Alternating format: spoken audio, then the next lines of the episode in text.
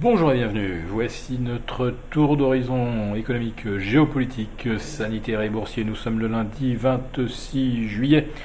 Et pour comprendre comment tourne la planète finance, c'est sur la bourse au quotidien et nulle part ailleurs. Et l'épisode du jour s'intitulera Séisme boursier en Chine, mes nouveaux records à Wall Street.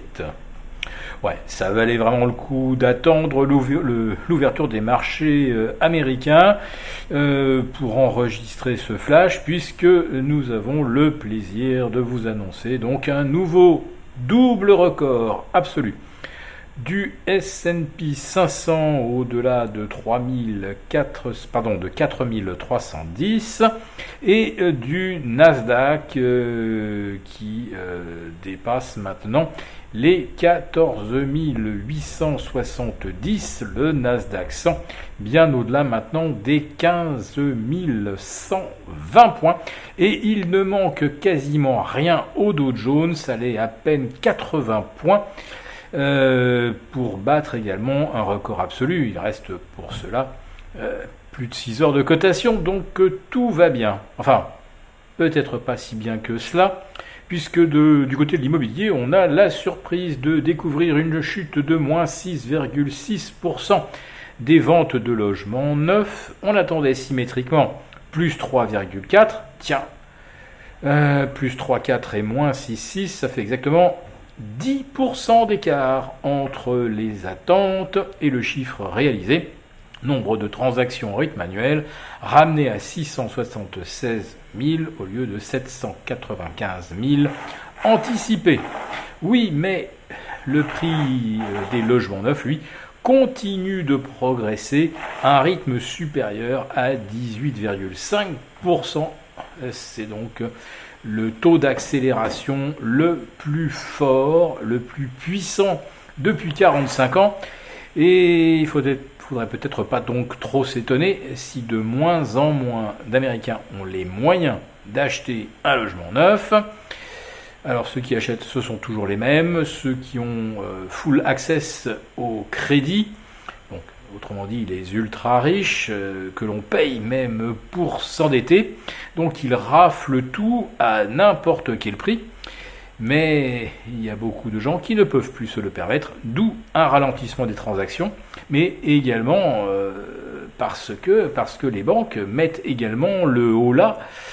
Euh, elles commencent à regarder le risque réel lié à des emprunts qui seraient un petit peu trop ambitieux, on va dire. cette journée avait pourtant pas très bien commencé en Chine avec une chute de moins 3,9% de l'indice CSI 100. Alors c'était un peu moins violent sur le SSI, c'est-à-dire euh, pardon, le SSE en français.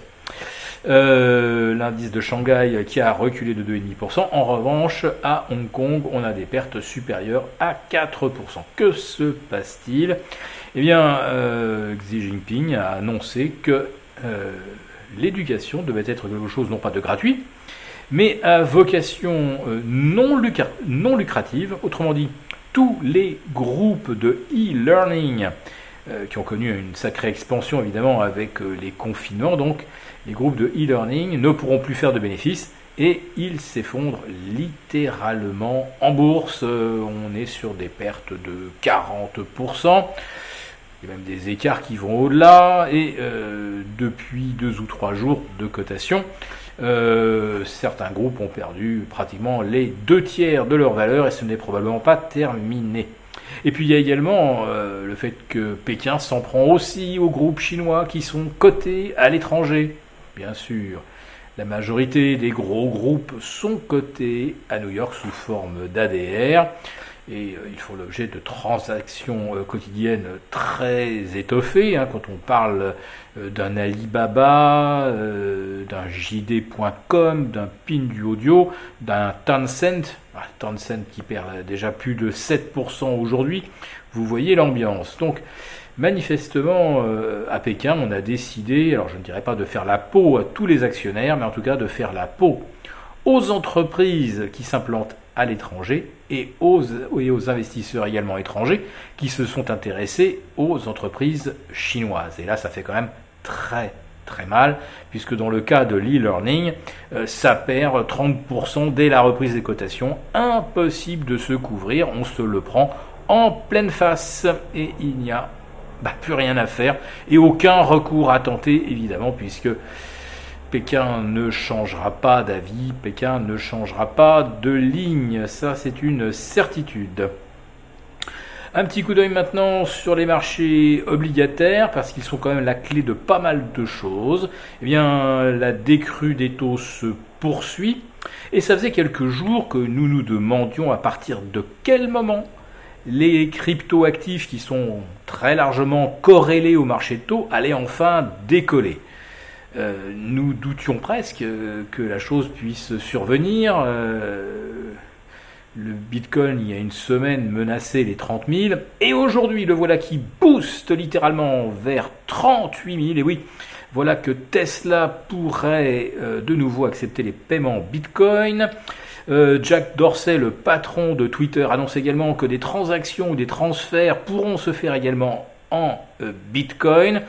Et puis surtout, il y avait tellement de vendeurs à découvert euh, que là, la conjonction des deux éléments, Toba et des crypto-influenceurs qui redonnent un bon coup euh, de bah, d'incitation, euh, voilà.